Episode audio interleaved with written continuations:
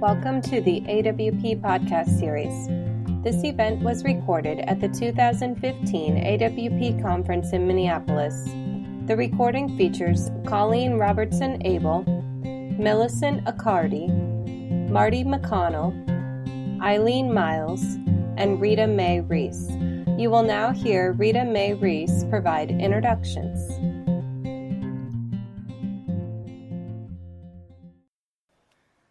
Hello, everyone, and thanks for coming. This is from Rent Parties to Kickstarter, democratizing the patronage of poetry. I regret to say that the panelist who was supposed to talk about rent parties could not be with us. In fact, couldn't even throw her own rent party because the university where she teaches told her that that's not something that tenure track professors do. Wow. So you're in luck, though, because I'm going to tell you about what a rent party is. they were really big in Harlem in like uh, the Depression era and then post-war, when rents were high and salaries were really low. And Langston Hughes had a really great collection of advertisements for them. So if you search like Langston Hughes rent party, you'll get to see some of these really cool little cards that people made up, and they always had really cool rhymes at the top of them, and that's why he liked them. Um, so what it was, people would provide music and booze and charge like 50 cents at the door so they could make rent. Anyone here ever throw a rent party? I've been to one. You've been to one. I've been to one, but I've never thrown one. All right, so questions for rent parties. Go to Sure. Marty at the end, or now you have an assignment. Someone here has to throw a rent party and then report back to us. Or better yet, you could just invite us. So, our panelists that we have today are going to talk about crowdfunding lessons from Spot Us, Frida Kahlo, Etsy, and online workshops, GoFundMe, grants, and reading series, and the role of economic histories of cities, the rise of writing programs, and LGBT invisibility, the role that those all play in poetic poverty. We'll be hearing from Colleen Robinson Abel, Marty McConnell, Millicent Borges Accardi, and Eileen Miles in that order. So please hold your questions for the panelists until the end. I want to talk to you today um, about kind of thinking outside of the book as an alternative um, to support for poetry. And I want to talk to you about an alternative to PayPal called Dwolla, which is D W O L L A. Has anyone here heard of that? It's an online transfer system that I think could change the way we value poetry. So, after my first book was published, I started thinking a lot about books as a delivery system for poetry and also as a delivery system for financial support for poets. I'd spent thousands of dollars submitting to contests and then a lot of my own money traveling for readings. And I slowly gave in to the realization that I'd never earn a dime of royalties on the book. Luckily, I'd read The Gift by Lewis Hyde around the same time. That book talks about the importance of the gift economy, of creating community through giving and receiving gifts. I realized then that my book had been a gift from Eloise Klein Healy and the folks of Red Hen Press. So, in the gift, Hyde talks about how important it is to keep gifts moving. So, I began thinking about my book that way rather than as this failed commodity object. And that, uh, you know, at least reduced my anxiety. So, and I also noticed it really seems to be mostly students and poets who buy poetry, and a lot of them are fairly broke fairly often. And 18 or 20 bucks is a lot to spend on a book you might never actually read or only read part of and then not like. And that got me to thinking about how we don't know we love a poem right after reading it or hearing it for the first time, usually. I think it's when a poem comes back to us, when a few lines spring to mind of their own accord, or when life has sucker punched us again, and we go to that poem to keep us company in our pain. That's when we love a poem. Or there's a poem we read out loud to friends because it's so damn funny. Its lines become a catchphrase with our friends. These are the poems we should be paying more for. These poems are worth a lot, and no one is going to go out and buy the book again. And even if they did, the poet would only get maybe a buck 80 at most out of the deal.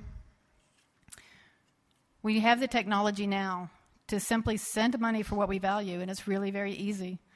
The company called Dwolla that I mentioned earlier lets you transfer money to anyone with just their email address or phone number. Any transfers of $10 or less has no transaction fee. And above that, the transaction fee is a whopping 25 cents.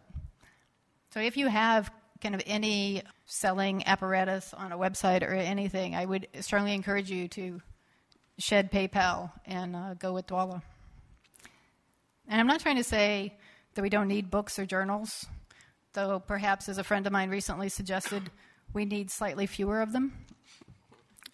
I think we can't keep hoping that books are going to perform this function that they're not capable of performing except in very rare instances. I also think it's great that poets can make money by making truffles.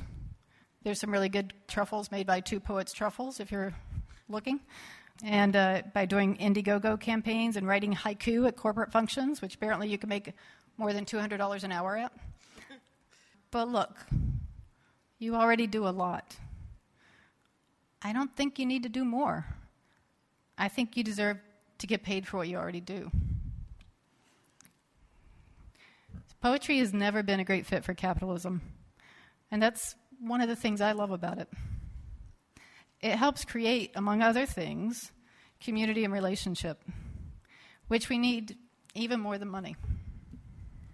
So I think by acknowledging the gift nature of poetry and using the technology that's already here, we can create a wider culture of support and a wider community for poetry.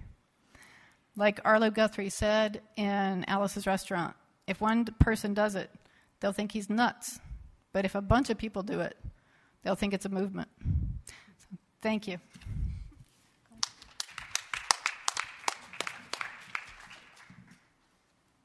So I'm just going to start with a little story, even though I think I'm preaching to the choir here with everybody in this room. But um, when I was in my late 20s, I lived here in Minneapolis, and I applied for my first and only grant. Uh, this was through the Minnesota State Arts Board, and I had no idea what I was doing. But I dutifully filled out my project proposal and my statement about why I needed the grant and what I would use it for. And I was honest about my financial situation. My husband was a graduate student at the time. I was working a couple different part time jobs, um, and it was a really rough time. Plasma selling was involved. And uh, the board deliberations were open to the public, so you could go over to the open book building to hear the panel talk about your grant application. And I thought this was a golden opportunity to hear what these kind of deliberations were like. Um, so I sat there for many, many hours until they got to my application. And really, the only thing I remember about their conversation was that at one point, one of the panelists threw his hands up in the air when they were talking about my statement of need and said, it's like, okay, okay, we get it. You've suffered. So, needless to say, I was rejected. Several years later, I actually went to a panel at AWP about how to fill out these kinds of grant applications, and I learned something that had already become obvious to me, which is don't talk about how much you need the money. Even though you're supposed to talk about the money, you're not supposed to talk about how much you need it. Um, and I've never really understood that very well. I am distressed by the attitude that I frequently encounter when people talk about the realities of money and being a poet. People get uncomfortable, people get embarrassed, people get ghost out, um, which I think I invented that phrase maybe, but I, I like it if I did. And to be fair, people aren't widely comfortable talking about money outside of writing either. Um, but the reason that I tell this story about the Minnesota State Arts Board is not to suggest that there was anything wrong with their decision. My application sucked because my poems sucked at that time, and that's, that's fair. But because I think that we as poets need to be able to stand up and say, I need help, and not be scorned for it. So, I want to talk about what this kind of help might look like part of the title of this panel is democratic patronage, and so I want to talk about a specific angle of this. Um, I think maybe more than one of us might talk about crowdfunding in some shape or form today, but I want to look at a specific sort of case study, if you will, to see what we as poets can learn from that. Have any of you guys heard of the crowdfunding site Spot Us? Okay. Um, Spot Us was a journalism crowdfunding site that was founded in 2008. And the way it worked was that a journalist would pitch a particular story and would ask people to contribute toward getting that story funded. Or, as a member of the public, you could go to the site and suggest a topic that you would like to see get covered. So, for example, I might go there and say, hey, I think a journalist should do a profile of that Minnesota State Arts Board guy. Um, and then I could contribute money toward getting that story written. I first heard of Spot Us when the writer Rachel Howard, who's published a memoir called The Lost Night, uh, used the site to try to fund freelance dance reviews in San Francisco, where she's an established dance critic. She posted a link to her pitch on Facebook, and just as I was sort of about to go check it out and fund it, Spot Us shut down. When I saw her post, I started thinking right away about how a platform like that might translate into poetry. A popular general crowdfunding site like Kickstarter, I think, poses maybe some problems for poets. First of all, Kickstarter has to approve your project, and then you need to adhere to the system of rewards that Kickstarter has. So, you know, for 10 bucks, you get a copy of my book. For 100 bucks, you get a copy of my book plus a vial of my tears or whatever. Which means more work for us, like Rita Mae was talking about. We don't need more work. But a format like Spot Us worked a little bit differently. You could say something like, I want to write a chapbook about Lady Godiva. Uh, people who believed in that project could contribute, and you'd be able to use their donations to fund your writing, whether or not you met your goal, if the donors agreed, which is a significant difference from, from Kickstarter, for one. Um, and no rewards a, model like that seems like it would have fewer hoops than Kickstarter. And the fact that it's genre specific is really important because it means that you wouldn't necessarily have to fight through the noise of a vast number of other projects. People who loved poetry would know exactly where to go. I kept this idea in my brain, and then when I was thinking about this panel, I decided it was time to investigate why Spot Us folded. So Spot Us was founded by one guy, this guy called David Cohn, in 2008, and it was so successful that it was bought out by American Public Media in 2011. And after its acquisition, David Cohn stepped down, um, and the project's funded percentage went from 98 to 37. And so, in an effort to figure out why that happened, American Public Media, which now owned it, decided to conduct a review. And they found a bunch of different things, but here's what's relevant for us, I think. They found that the failure rate for writing projects was about 7% higher than for other projects. That the explosion of other journalism crowdfunding sites made Spot Us's pioneering importance diminish. So the more of them there started to be, the less anybody wanted to stick to just the one. Um, and that overall journalism just wasn't a very large slice of the crowdfunding pie. It was like 0.13%. And so it wasn't a big deal to them to shut it down, which is exactly what they did. And when they did, they said, you know, journalists, you can just always go to Kickstarter or Indiegogo. That should work just fine for you. And journalists, as you might imagine, were not super thrilled with that. So here are the takeaways for me. For one, a genre specific site just for crowd-funded poetry projects would be the only one of its kind, as far as I know. Feel free to tell me differently if you know otherwise, which would be an advantage if the lessons from Spot Us hold true. It could devote itself to the mission of our genre. It would allow poets to move forward with funds without necessarily needing to rely on a large number of donors to meet a goal. I'm not sure we can make any promises about failure rates because we are poets, after all but I think we would do our best.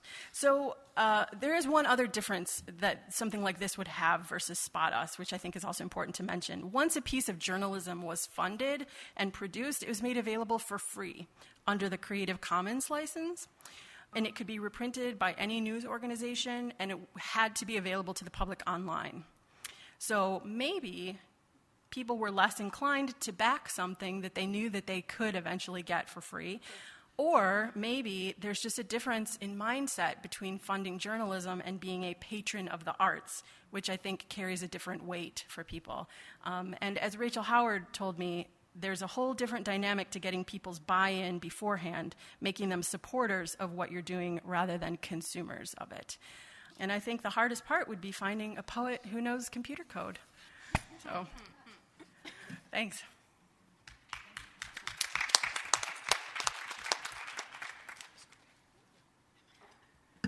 That was me shout whispering, Am I next? I am next. Hi. So I'm going to talk about a couple of different things. And I had this whole thing where I was going to start by talking about, and I'm going to tell you this story anyway, even though it just reinforces something you all already know. A month or two ago, my girlfriend and I were watching this uh, documentary on Susan Sontag, which is amazing. And in the middle of it, she pauses it and she's like, I just have a question. I'm like, what? Because you're like this hyper intellectual visual artist. What could you possibly not understand? And she's like, How does she get any money? she's like, How can she afford to like do these things and think these things? And I was like, I know, because you're an adjunct you know, and you're a visual artist and all that. And it was like, oh my God, there was just this moment where we were like, oh shit, you used to be able to like just be a professor. And that's what you did. And then you got to like travel the world and write important things and think lots of thoughts and take sabbaticals. So I just wanted to sort of put out there that that is not the world we live in anymore. Not that you all don't know this, but we do not live in this world, right? And, you know, the reality is that even if you get into this academic realm, you know, you're just, it's a broken system and you're functioning within that.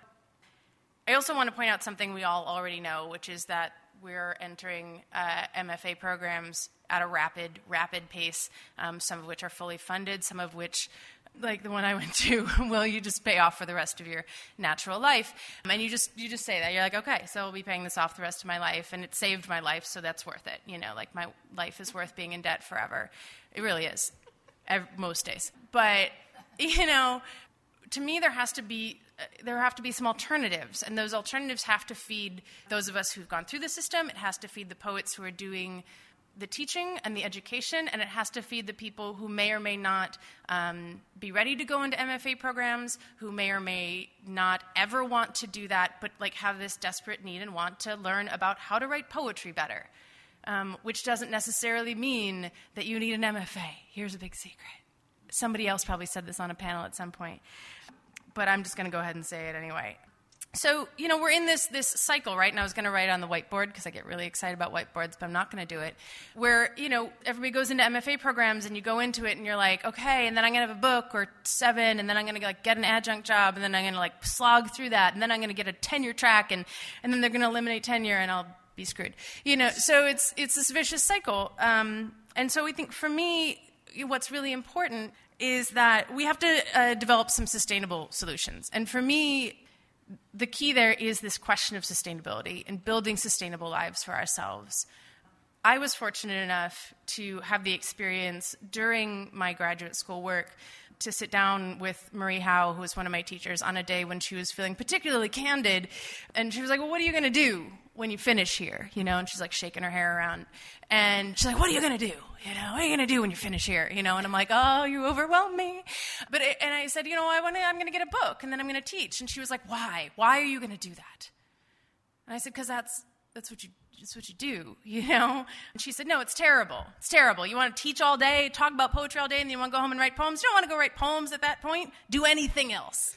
Do anything else you can. And I'm like, I'm freaked out and I want to cry. But I always sort of held that. You know, it opened up for me this understanding that, that I could be a poet and I might be able to be a better poet if I didn't teach poetry all day long. And then I, I heard Li-Young Lee talk at the Dodge Festival one year, and he was like, I work in a factory and I lift boxes. And I do that to, to preserve my brain space for poetry. And uh, now, of course, he doesn't do that because he's Li-Young Lee. You know, he doesn't have to lift boxes anymore, but he did that. And so I want to talk for just a minute about the, the work that we could talk a lot about having to do different kinds of work or having to, you know, work at coffee shops or wait tables or, you know, manage offices or do whatever it is it takes to get by. And there's that. But to me, there's also a question of saying, is it possible not to have to do more work, but to say, is there other kind of heart work we can do? And it's taken me a while and, and years of working in nonprofits and writing grants for them and that sort of stuff to figure out for myself what this is. And, and so I've been working lately to figure out how I can work with other people. And so I'm doing this thing that I'm calling growth coaching, where I'm sitting down with people and saying, you know, what lights you up, aside from maybe the art you're specifically doing or the fact that you're hoping to pass the bar, and saying, okay, like, how can we do that? And how can you do that in a way that either makes you money or gets you the things you need? I mean, I barter this vision coaching with my chiropractor. Because she wants to leave this this place where she works with these other chiropractors and open her own place. And so i'm like great you want me to read your tarot cards and tell you what's coming up and talk to you about where your vision is and that sort of thing and you'll fix my knees? And she says sure. So that's another way to sort of step out of, of the structure and out of the systems that have been set up for us. You know, I was talking, there's someone I'm working with who's literally, you know, through law school and thinking, and he's, he's waiting for the bar and it's killing him. He didn't pass it last time and he's waiting for the next one. And I'm like, how do you feel about that? And he says, well, I feel like getting into the legal profession is just, you, you have to get sort of jumped in. Like they just beat the shit out of you over and over and over and over again. And I'm doing these unpaid slash tiny paid internships and all that. And then eventually they let you in. I'm like, well, what happens when you get in? And he's like, well, then I'm in. And I'm like, talk to me about the system you're getting into, you know? And so we talk about that. And I'm like, what is it going to be like on the other side of a system that like pummeled you on your way into it? And let's then also talk about maybe the other reasons you went to law school, which was to understand another broken system. But I'm like, you're a brilliant writer. Maybe you should be blogging about these things and not worrying about getting, you know, passing the bar because you can't think about it, you know? Think about restorative justice. Think about, you know, other kinds of work you can do with this information you have that will also light you up, will also let you feed your family, all those sorts of things. So, so I just think it's important for us to understand that there's kind of a new paradigm happening. Like we can get pissed about what's happening in terms of adjuncting, right? Um, and we should. We should be mad about it, right? We shouldn't say things like adjuncts only make the same amount of money as fast food workers because that's eh, wildly classist and horrible and implies that like fast food workers, ugh, how could we only make as much money as them? Like, well, they give you your coffee. But to understand that we're in this new paradigm where oftentimes we are talking about creating patchwork quilts of work. And you create work and you figure out ways to maybe get paid for that. You know, you use these systems. And it's not just going to be one thing anymore, is really my point with that. I'm going to talk very, very briefly about this whole Frida Kahlo situation that's going on with me. So I wrote this poem, Frida Kahlo to Marty McConnell, and, and then the internet took it over, and now the internet thinks that Frida Kahlo said it, um, including this one particular line from it. Like it's all over Tumblr, and, and it's all over Pinterest, and all this, and there's like like little post-it notes that say take a lover who looks at you like maybe you are magic maybe you've seen it handwritten on a terrible post-it note or with stars behind it or Jasmine and Aladdin, which is really upsetting. You know, but so so there's this whole thing that happened with it, and it's like blown up, and people ha- like this woman made like a wall hanging of the line and is selling it on Etsy, and then got really upset when I called her on it and was like, maybe just don't sell that because also.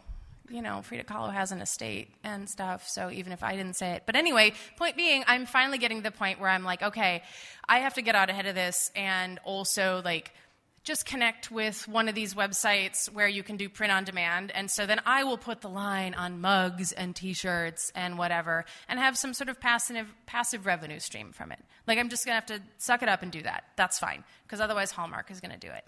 But, you know, so thinking about like what are the places you can dip into that might generate that sort of stuff. You may not be fortunate enough to have somebody randomly on the internet attribute some line of yours to someone famous, but there might be other things people would pay for. If you write brilliant lines of poetry and you put them on a t shirt, somebody might very well buy that because people buy stuff on t shirts all the time. The last thing I want to talk about, and I was going to bring my phone up to time, and I have no idea how long I've been talking, but it's not too bad, I don't think, because I talk fast, so I'm going to slow down.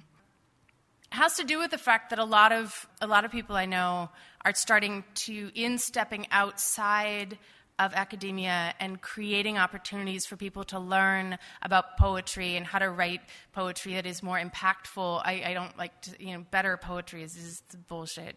Uh, aesthetics questions, but like write more impactful poetry, write better the poetry they want to be writing. They're starting to do more online workshops. They're starting to do more workshops in their homes. They're starting to do individual coaching and that sort of stuff. The trouble is, we're all doing it in these little tiny isolated pockets you know, and it's really hard to find. So all you can do is sort of like go in a Facebook group and be like, I'm looking for an online workshop.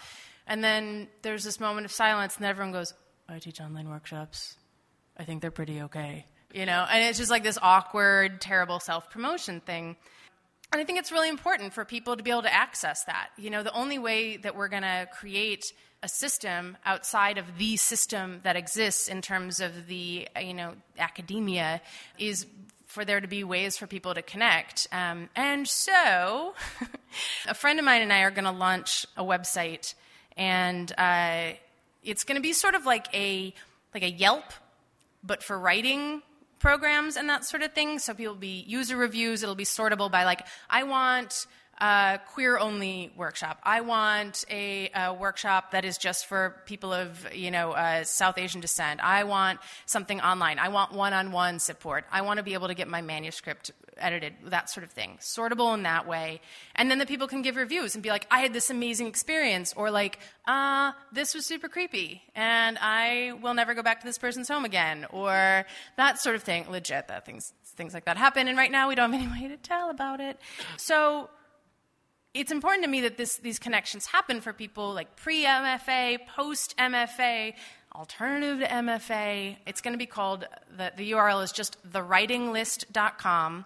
Right now, all that exists is it just says thewritinglist.com. Do you want to be on our mailing list? Let us know. Um, but we'll probably be in beta this summer and launch by the fall.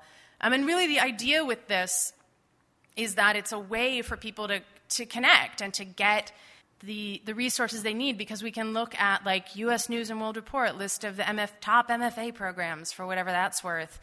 But there isn't a central place we can go to to find out, oh, Kim Addonizio teaches these amazing online workshops. Rachel McKibbens teaches these amazing online workshops. You know, you can work one on one with people, that sort of thing. I was astonished when I started sort of culling through and thinking about who I knew who did this, that there's so much out there. So I think I'm going to pretty much stop there. The biggest thing is that I just want to say that for me, this question of democratization of support also has to deal with accepting the fact that we do live in a capitalist society, in a capitalist structure, and so we have to find ways to subvert that and also to function within that. And so that has to do with barter, it has to do with connection, has to do with collaboration, and I want to urge us towards that. Okay.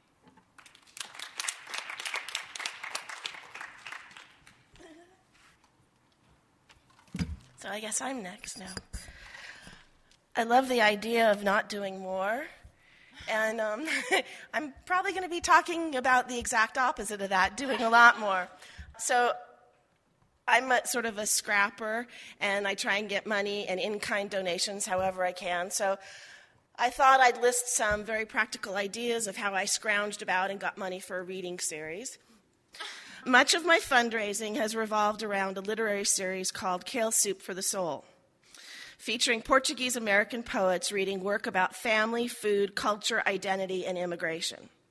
As Amy Sarah Batista said, Kale Soup for the Soul brings together geographically diverse writers telling stories about who they are and not what they are.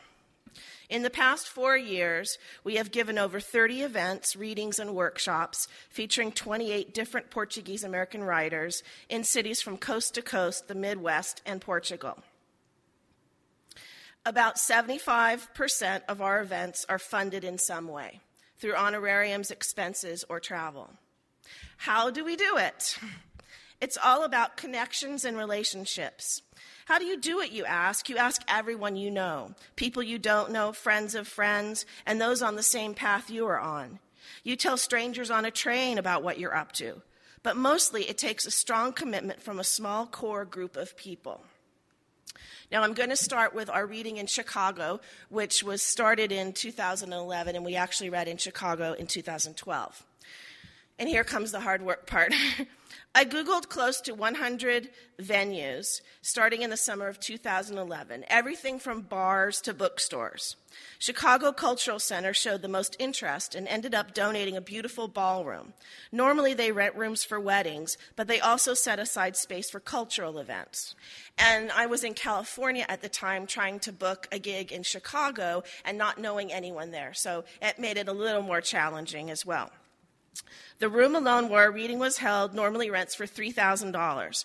After months of planning, the Cultural Center also decided to provide audio, setup, security, and a bartender. When we first started out, they were very interested in our group and they were generous in this amazing room with like stained glass windows. And as it continued, she's like, Well, you need, the, the director was like, You're going to need a bartender if you have a wine bar. You're going to need security. This is going to cost this much. But as we worked together, she says, Well, you know, I think we can pick that up. and then, so at the end, we didn't pay anything. One of our writers was a member of Poetry Bordello in Chicago, and they donated appetizers at a value of $200. Through a friend of a friend, the Sons of Italy donated three cases of wine worth $360 because they were interested in our community. Through music schools, I contacted a local street musician, guitarist Gabriel Chapman, who agreed to learn Portuguese songs and provide live music for nothing. All he wanted to do was hand out his cards. We ended up getting some donation for him, but he was just thrilled with the idea, and so. Results we had an audience of over 100 with 500 views on live stream in the US, Portugal, Brazil, Mozambique, Macau, the Azores. We had interviews on TV news in Portugal. Monetary value of donations was about $5,000. East Coast Tour 2013. How did we do it? After hearing Kale Soup for the Soul read in Lisbon, in Portugal, the directors of three universities joined forces to bring Kale Soup to Brown, UMass, and Rhode Island College to provide cultural stories and connections to their students. Once someone gets a picture of what we do, they start trying to figure out how they can plug this into their own environment. Like Tom Sawyer painting a fence, our enthusiasm about Portuguese culture has an addictive effect. How can I fit this thing into my college? They begin to think about resources they may call upon and add to this core of an idea that they just witnessed. This is so great. How can I bring this to my community? This thinking turns a boxed wine and cheese event into a potluck bonanza banquet where you have local restaurants contributing food and bakers adding to the flavor. It becomes more. It is transformed from an academic activity to a celebration of all that is familiar and warm and life changing. At Rhode Island College, we gave two readings and two workshops. Students received lunch and a tour of the school. Many were children of immigrants who were the first in their families to attend college. At UMass Dartmouth in the Portuguese archives, we had a reading and a Q&A with refreshments including kale soup. Results the audience of 80 high school and community college students in two sessions at Rhode Island College, five poetry workshops about placemaking, and community college students. An audience of 50 at Brown University. Total value of donations we received travel, in kind donations, and some meals. The key to that was we got three different colleges who each had limited funding. And they said, We'll kick in one night for these four riders. The other college said, We'll kick in a little bit. But together they were able to bring us. What I didn't mention, to save on expenses, blood, sweat, and tears, one writer stayed with his family in Fall River. The other three writers shared a room at a Comfort Inn in New Bedford. Two writers received faculty supplemental funding from their universities, which they didn't even know was available to them as adjuncts until we started thinking and generating ideas. And they're like, hey, I can get $500. So we all kind of worked together with different kinds of donations and ideas. The car reading series at University of Illinois Champaign, fall 2014. The car reading series sponsored travel for four riders for a reading in, at University of Illinois. A second reading in QA was held at the Literatures and Language Library on campus. What didn't I mention? To save on expenses, we used points from Hotels.com. We also sold books at the bookstore to help with incidentals. Massachusetts reading 2013 Salem, Cambridge, and Boston. Three venues working together again. The Boston Portuguese Consulate provided a venue, a book table, wine, and catered appetizers and paid 10 writers $50 stipends each. The Massachusetts Poetry Festival and Valente Library offered honorariums. Seattle, 2014. The Luso Foundation in Portugal provided $800 travel stipends for each writer. We had five. We participated in an AWP panel and an offsite library reading, which was recorded for NPR through Poets West. Tricks of the trade. To save on expenses, kale soup readings are often planned during conferences when writers are already in town. To save money on expenses, we utilize a combination of local and non local writers. So you don't, instead of flying in four or five writers from California to New York, you use two or three local New York and then you fly in one or two from across. That way you don't have a reading that's all people from the same area, but you have a mixture and you can afford to have a group instead of just sponsoring one. Some writers receive supplemental funding from universities where they teach, state council grants, or independent firms like Quick Grants. This is from Los Angeles, the Department of Cultural Affairs. We use frequent flyer miles, discounts, hotel points, GoFundMe, and whatever else we can come up with. We ask for funding from organizations that support our cause. Branding is everything. We could have been called the Portuguese Writers Association or the Luso American Academic Snobby Club, but no, we called it something else. We reached out to a sense of community, to a familiar touchstone, to a place where food acts as an entry point, to so much more. Everyone who has a Portuguese heritage recognizes kale soup as comfort food, as something they remember from childhood, and once you taste it, you want more. Last bit of advice. In the midst of it, don't think about the steps, think about the dance. Thank you.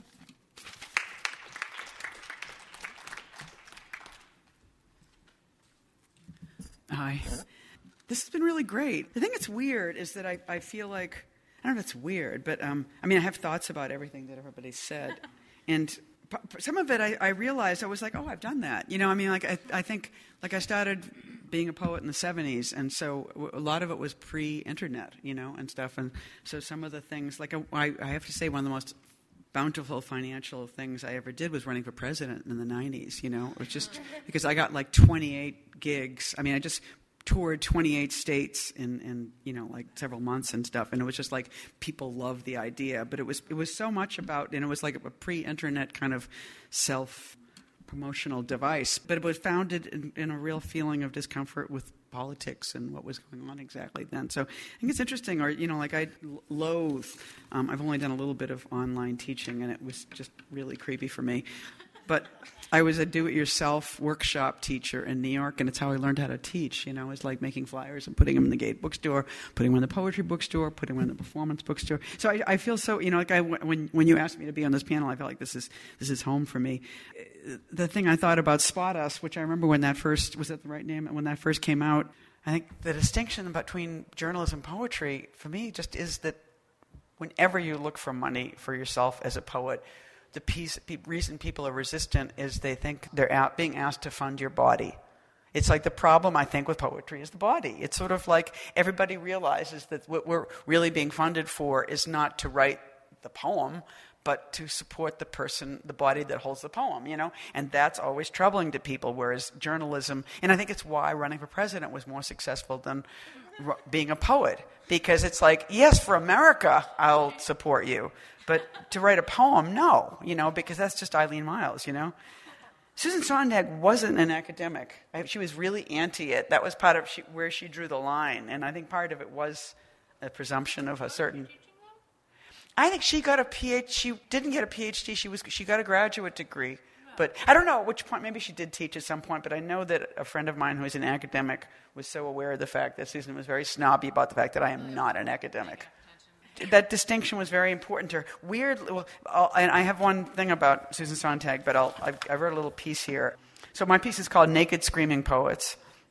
And my response to Rita, you said, What are you going to talk about? I'm going to provide a narrative of when and how poets make money, how economic histories of cities and the rise of writing programs have contributed to poetic poverty, and how LGBT invisibility equals no dollars.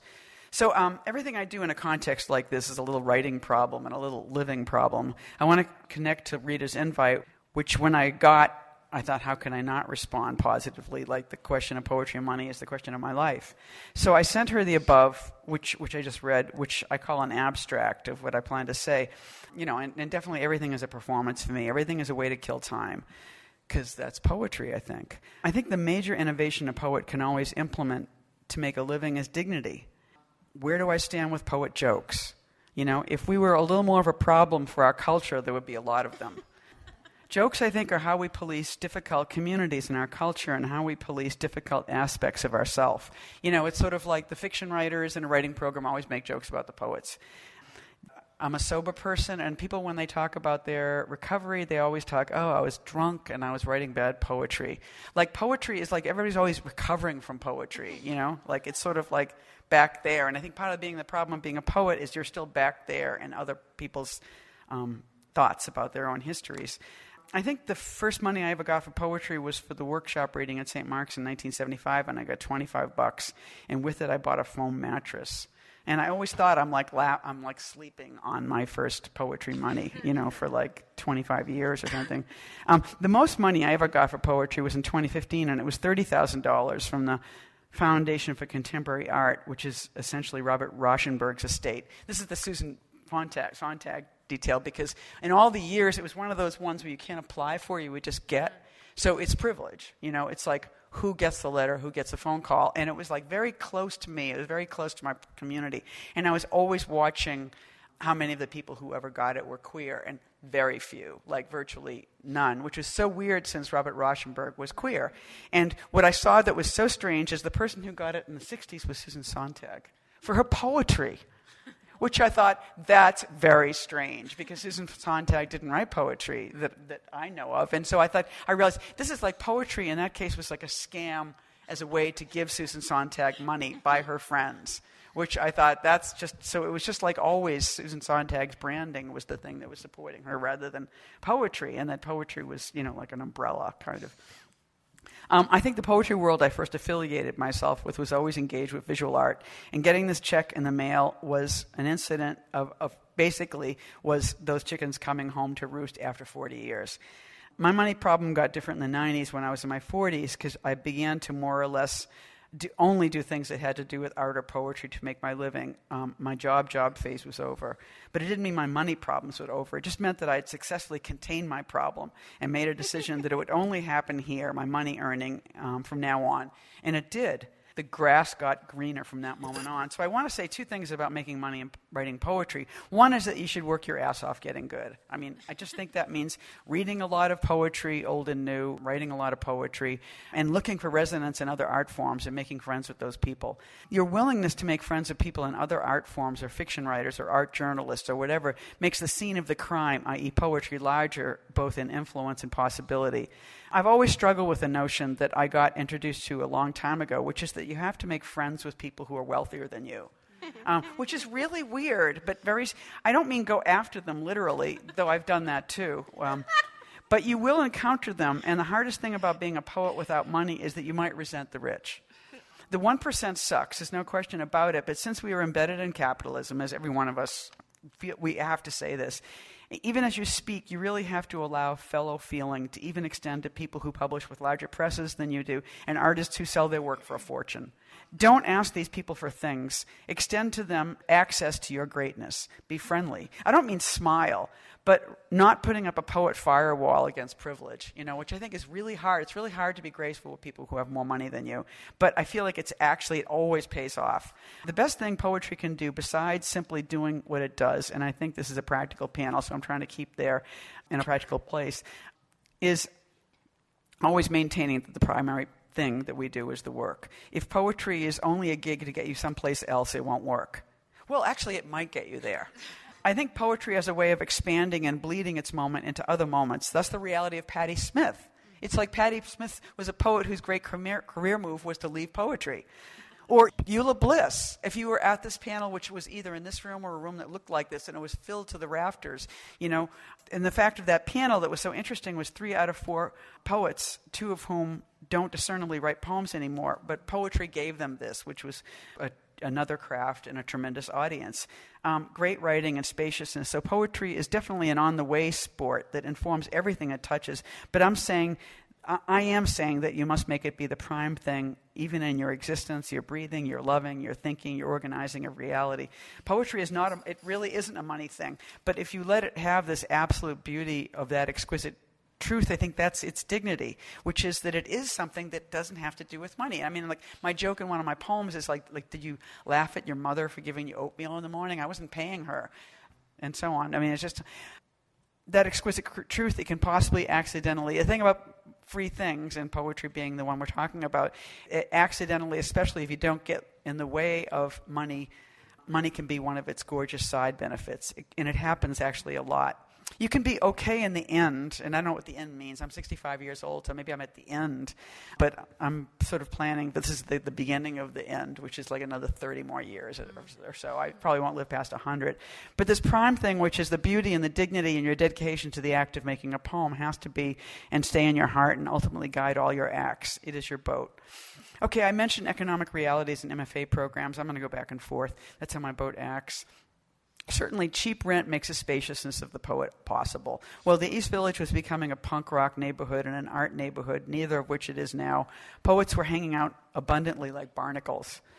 That is no longer possible now, which explains, say, the abundance of poetry in Portland.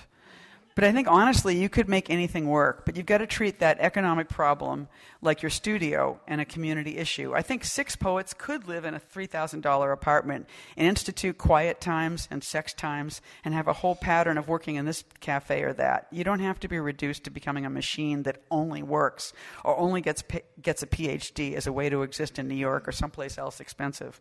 Figuring out the dynamics of surviving in an expensive city that you loved is just as valuable Uh, maybe more than getting an MFA. Because you can write about it. Whatever you did to figure out how to be here, you write about. You can make a blog about it. I think it would resemble the formation of a new institution, the formulation of that thought. How do I do this? Like, think of all the empty spaces in cities and beautiful places parking the capital of the rich. I read in I read on this benefit here the other night for Avenues, which was the, a homeless program, and one of their programs is a home shelter program for teens. You know, like a rich dyke couple has an extra bedroom and they take in a queer teen for a year. I believe the wealthy would also take in a poet. Maybe I'm crazy, but I think this is true. Like I was just in Marfa, you know, thus the cowboy hat, and there was so much empty real estate there of rich people, you know, and increasingly New York is coming that. I think the wealthy would take, and I have I have been taken in by the wealthy several times in my life, and it was an amazing thing. I think this nonprofit could exist, but somebody would have to take on the job of making the impossible possible. Like somebody would have to run the nonprofit. I do have so many other economic ideas. I'm sharing some here, but mainly I'm pushing them mostly to the side. I've had a good idea, and it was my career, and it's turned out well. I'm not. It's turned out well. I'm not ashamed to say. Career in French means like carrier. Poetry is my love and my gig. Gig meaning carriage. Same idea. Like if I was the poet laureate, I would create a website matching poets to weddings, funerals, occasions, and it would be like a dating site or pet finder.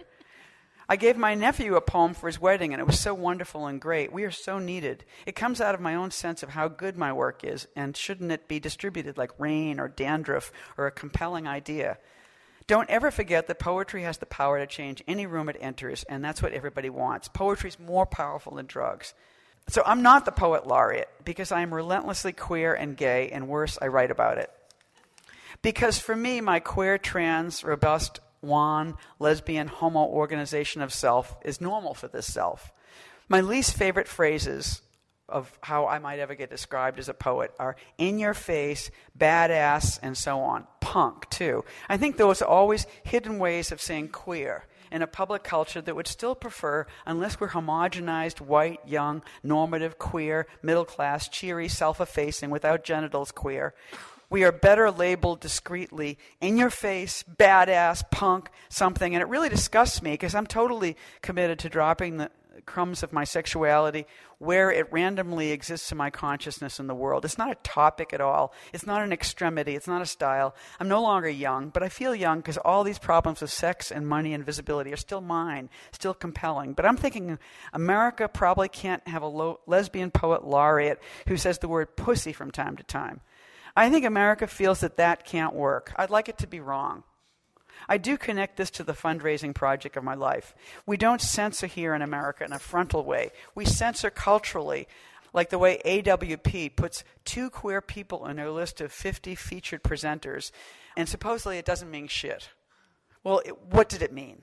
I think it means censorship. And I think that that means fewer gay books will be bought this year, fewer trans people will get jobs, fewer gay, trans, queer, bi, teens will think that writing poetry is for them. And what if their because what if their awful secret came out?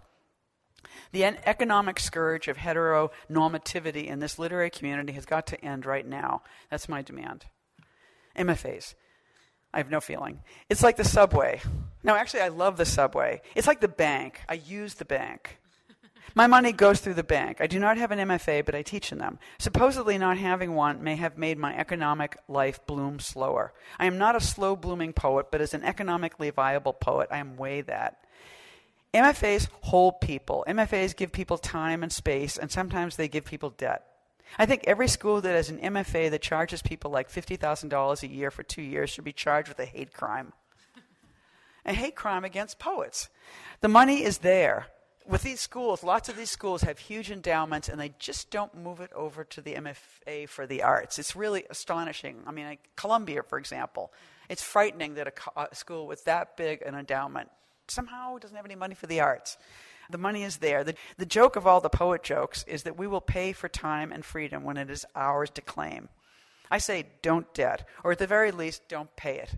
Debt all you want, but don't ever fucking pay it. And I think that's a career, figuring out how to avoid that debt that debt repayment. We are on the verge of an economic collapse, which we all know, which is part of why it's such a good time for poets. When the boat rocks, the poems pour. When bad things happen, especially money things, write. The space of sudden devastation and pure economic terror is a crazy, hairy, teeming, erotic studio the best things in the world. I mean, when something horrible happens, you almost have an orgasm. It's like, oh my God, you know? The best thing in the world, the best things in the world have been written in unbelievably bad circumstances. I'm not suggesting you court economic horror, but if you're there, write it up first. Make it pay. It only hurts if you are impotent. Economic devastation is power if you make it your show. Naked screaming poets is my favorite thing in the world. I just came from a residency in Marfa, Texas, funded by the Lannan Foundation. This is the irony of my poor queer life. I get everything now, and, and I subscribe my success to the purity of my heart. And like my resi- any residency, this Marfa residency has some lore. All of them have a weird, perverse little money story that you get when you go to the residency. And sometimes it's videotape, sometimes it's a book, um, but sometimes it's just like it's just um, talk. Apparently, when they started the residency, they would give people a year. This British poet got it, and he was having a hard time, and his marriage was ending, and his wife came, and they would have these huge, drunken, naked, knockout, drag down fights in the street and in the middle of the town. And he got arrested a few times, and he was put in a cage, naked, in the middle of town. Like they had this, like, 18th, 19th century um, jail that was like sort of a joke, but they actually put this poet in there. It was very Kafka esque. They were all the way out, this couple, I was told, naked screaming poets in the middle of town. I guess they rethought the project after that, giving us shorter residencies, and our spouses and partners and lovers can't come. And that's where I came in. But I feel like naked screaming poets are out there someplace or inside of me, always ready to return our genius and our id, our willingness to do everything and not be small. You can't forget us now. I thought it was a good name for a band, which of course is another poet job I'd like, naming things. Mm-hmm. Put that on my poet website. A poet naming things. And I've been doing this since high school. I was like really good in art in high school, so was, of course I was forced to go to a Catholic high school that had no art. But there was this mm-hmm. after school program, and by then I was so jaded I just didn't make art anymore. But I would like just hang out and, and give them titles. Like I feel like that was my first poet job, and I should have been paid. This is my dream a poet naming things, and we're getting paid for it while sitting on a blanket by the sea, jumping in the water enthusiastically, or, you know, getting a tan, um, getting a tan in the desert. That's my plan. Thanks.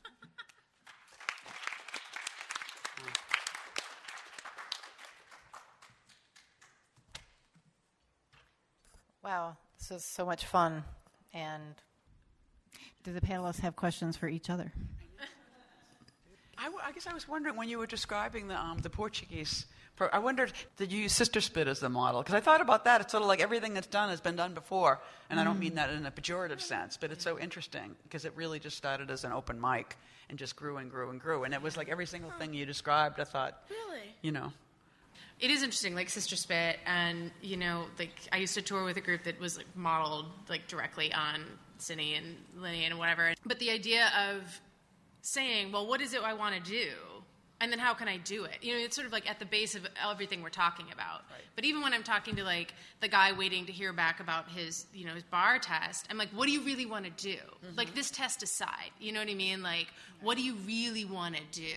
You know, and I think that's it goes to this question. It's mm-hmm. like, well, I want to, I want to go around the country and say poems. Okay, well, you know, three of us women did that in the early '90s because we had like I sold my car and bought a van and we're like, well, we just need gas money, which thank God was cheaper back then, you know. Mm-hmm. But it's this question of like, what do I really want? It? We get caught up in this idea of like, I need to build a life that mm-hmm. is this big thing, and it's like, okay, no, but what do you really want to do?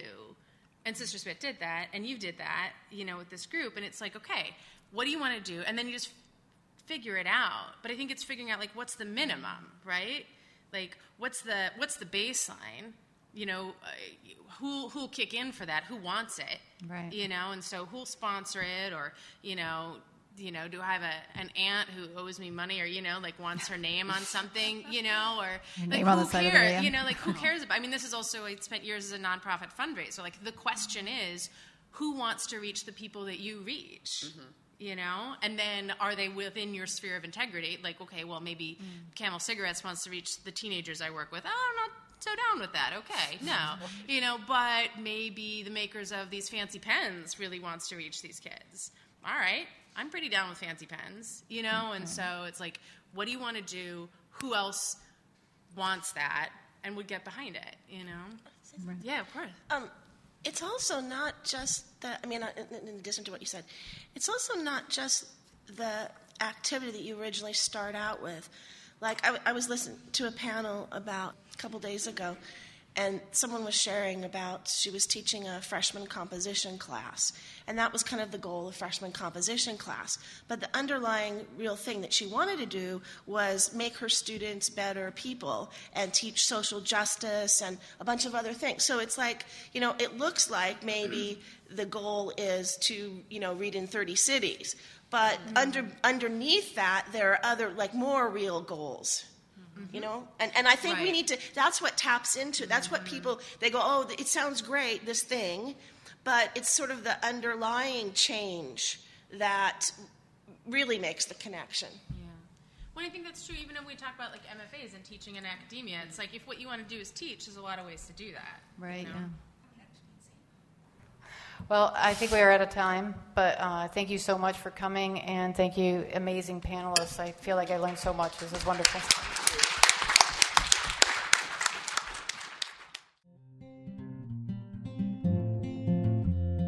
Thank you for tuning in to the AWP podcast series.